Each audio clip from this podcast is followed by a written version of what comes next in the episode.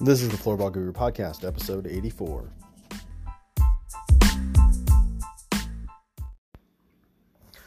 Welcome back to the Floorball Guru Podcast.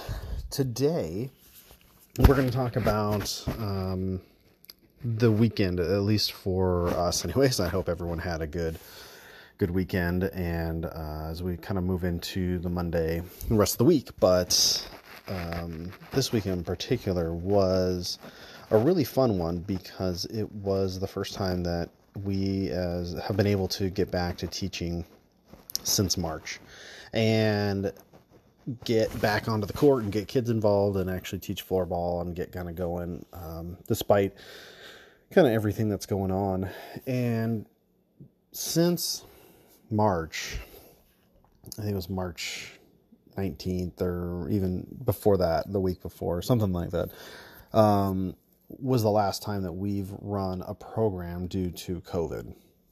And since March, everything has basically been shut down to some degree. And if it's a youth sport, and especially if it's a sport that's a little more that, you know, they they classify as a high risk, uh, it's definitely been shut down.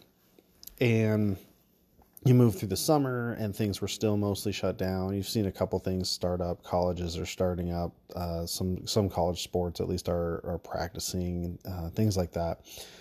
And in, in the area where I live, which is in Lacey, Washington, at the bottom of the Puget Sound, um, next to Olympia, definitely the vast majority of things have been shut down. And into the fall, all the schools are, are closed and kids are online. And it's a really big challenge to try and figure out how our sport's going to engage people, because online just doesn't cut it. It's just, there's no way. Uh, kids are, are kind of thing done with it, and in general, I know parents definitely are too. And so it's going to take a lot to figure out how to come back, come back safely, come back with changes and adaptations to what you do and how you do and all the other, all the other stuff, especially when you're talking about sports that are inside. So one of the things I wanted to do this fall was start programming in some way. I, I wasn't sure where or when or what it was going to look like. And the biggest challenge I ran into was facilities. Most of the time in my area, programs are running through the schools. Well, with the schools shut down, that was impossible.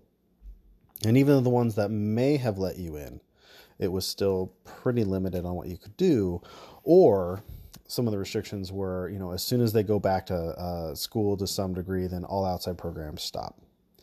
That is a, a, a, not an easy thing to do when you're trying to plan. And so it took a lot of phone calls. It took a lot of trying to figure out, turn over every rock sort of a situation to really figure out what, what I was going to do. And so after quite a bit of time, I was able to figure out where, where I could go.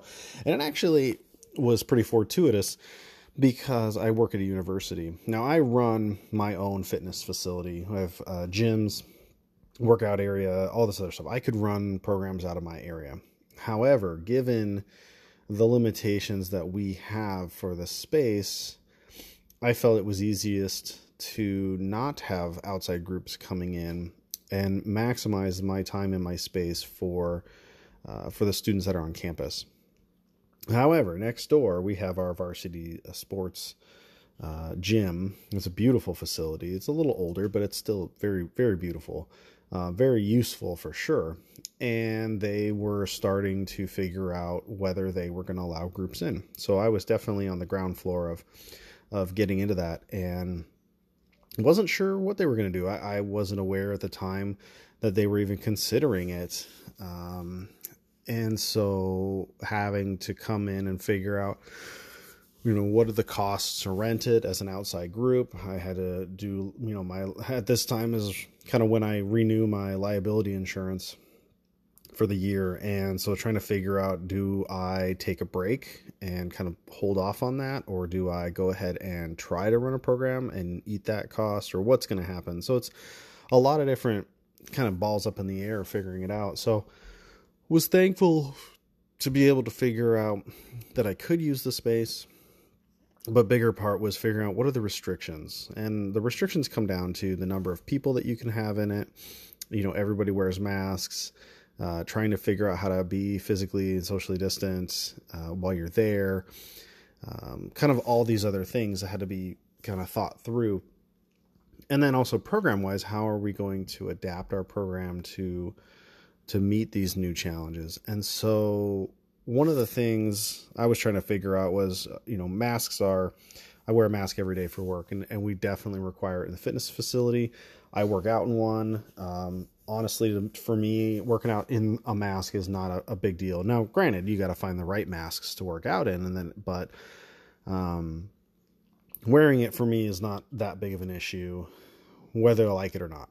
It's there. And so having to, on marketing materials, make sure parents were very, very much aware that that was a requirement, because that actually helped people sign up. And it hurt people from signing up. Uh, I know a hand, I know a couple kids and parents that they said they wanted to sign up, but their kid just hates wearing a mask. And so that that was the determining factor that they didn't sign up for. So you're gonna you're gonna run into that.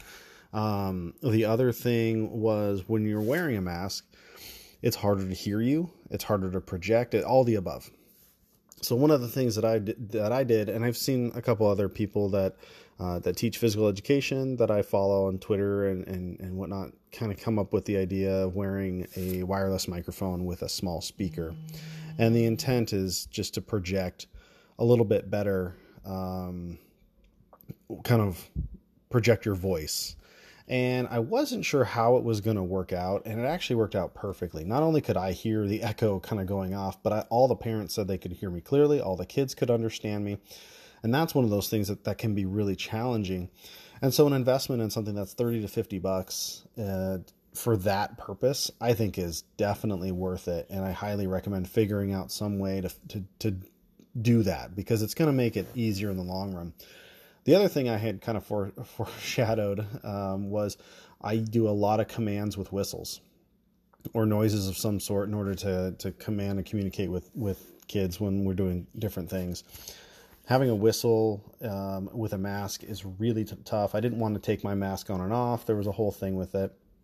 So I opted for a handheld Uh, a handheld whistle that was electronic, and I thought that worked really well. I had it around my wrist. It was easy to get to. The challenge then runs is I've got something dangling around my wrist when I'm trying to, you know, teach, or even if I'm kind of playing with the kids as we go. So it's not as easy. So I'm going to try to maybe put it around my neck uh, with a longer um, lanyard or something, in the hopes that maybe that helps uh, kind of Uh, with some things. But then again, I'm going to have something swinging around. So there's just a couple different things to be more aware of in the process, but it can be done. And so we had um, just under twenty kids show up over two classes, and we had a minimum or a maximum of ten kids that we were allowed to have in our classes. Um, and we filled out one of them. We got about seventeen in the other. And so, or seven in the other. And so small groups, which is really fun, because you get a lot of hands-on with kids. And, you know, we ran the first event, and it was fun. The kids were just excited to be there. Most of them, I'd say about eighty percent, were kids that have gone through my programs before. They were just excited to be there. And then the rest were kids I've never seen before. They've never touched a floorball stick. Um, and that is what I'm after, is, is kind of that, that nice mix of, of people.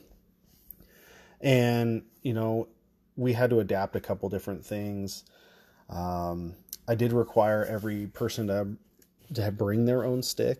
Uh, typically I provide sticks, but bringing your own stick was a couple different things. One was um, having a stick, it's less things to clean. If I was having to clean every stick prior to the next one, it just adds another step in the process.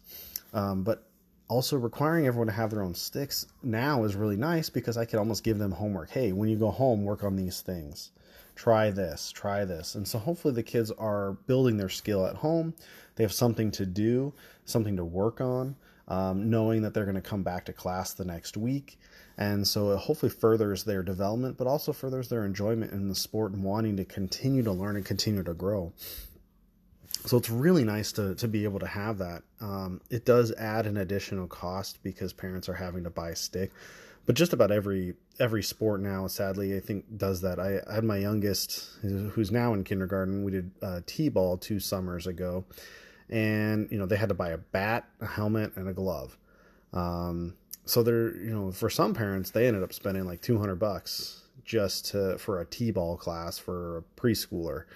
Um, so parents are willing to spend the money, and floorball sticks being at around thirty-five, forty bucks. Uh, for the, you know, the indoor sticks is nothing, especially when you compare that to a lot of other sports. So it does lend itself to that idea that this is not only a fun sport, but it's an affordable sport for all. Um, so it was really, really a fun weekend coming into. Uh, I was honestly, like, I had jitters because I was, I was a little nervous because it had been six months since I've taught and been in front of people. Um, But it was, in the end, such a fun experience, and I know the kids are, you know, the parents are raving to me after and even sending messages, and I just had a blast with the kids and, and, and look forward to that every week. So if you are looking to figure out how to start programs, it's possible, it's doable, and it can be safe. Um, there's some hurdles to get through.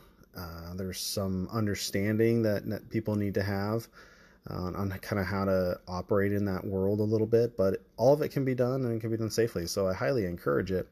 And if you do run programs and you know you're looking at doing floorball, please feel free to reach out to me.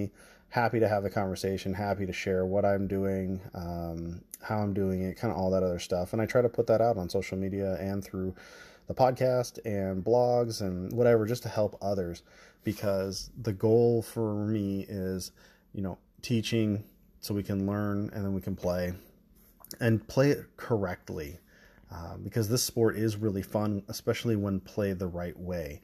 So for more information, check out my website, w w w dot floorball guru dot com, and keep floorballing.